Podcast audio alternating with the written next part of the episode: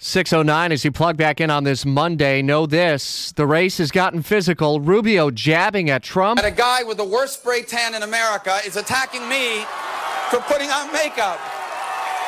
Capping a weekend of insults on the campaign trail. Following all of it, all the day's top stories from the Yellowhammer state of Alabama is our Washington insider, Jamie Dupree. What a weekend morning, it Rich. was. Good morning. Uh, Yeah, ahead of Super Tuesday, was. man.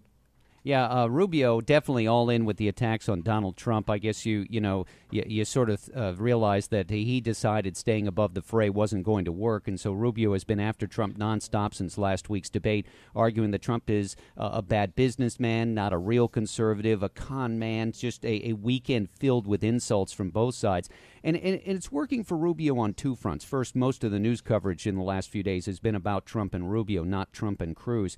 And there seems to be a little juice for Rubio on the trail. Uh, yesterday, he had very big turnouts in Virginia. Uh, over the weekend, when his rally uh, was at the same time, basically, in Atlanta as Ted Cruz, Cruz drew about four to 500 at his rally.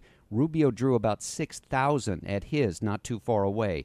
Uh, and Rubio's obviously gotten under the skin of Trump and his supporters because I've never heard Marco Rubio's name mentioned so much at a Donald Trump event as it was yesterday here in Alabama. But that doesn't mean that somehow Trump is going to melt or anything like that. He's still ahead in the polls. He had a giant turnout yesterday, Rich, at a, at a football stadium here in Alabama. Trump said it was over 30,000. I don't know how many it was, but it was huge, to use his terminology. He also got a, uh pretty significant uh, endorsement, and you you never really know how how deep these endorsements actually will run or what the result may actually be, but it is significant.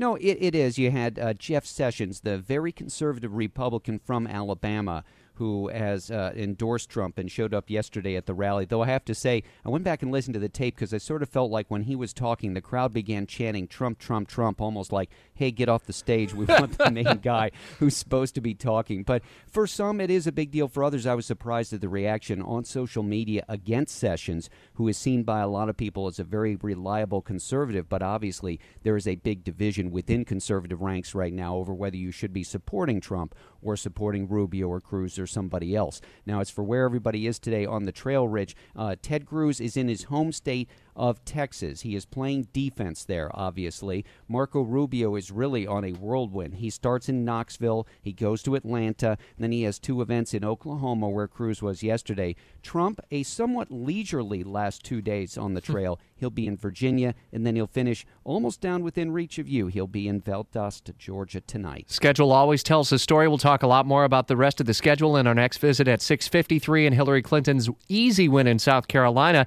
and how that schedule tells the story ahead of Super Tuesday with our Washington insider Jamie Dupree continuing coverage including a look video at that huge rally in Alabama with Donald Trump yesterday at WOKV.com. Check out Jamie's blog.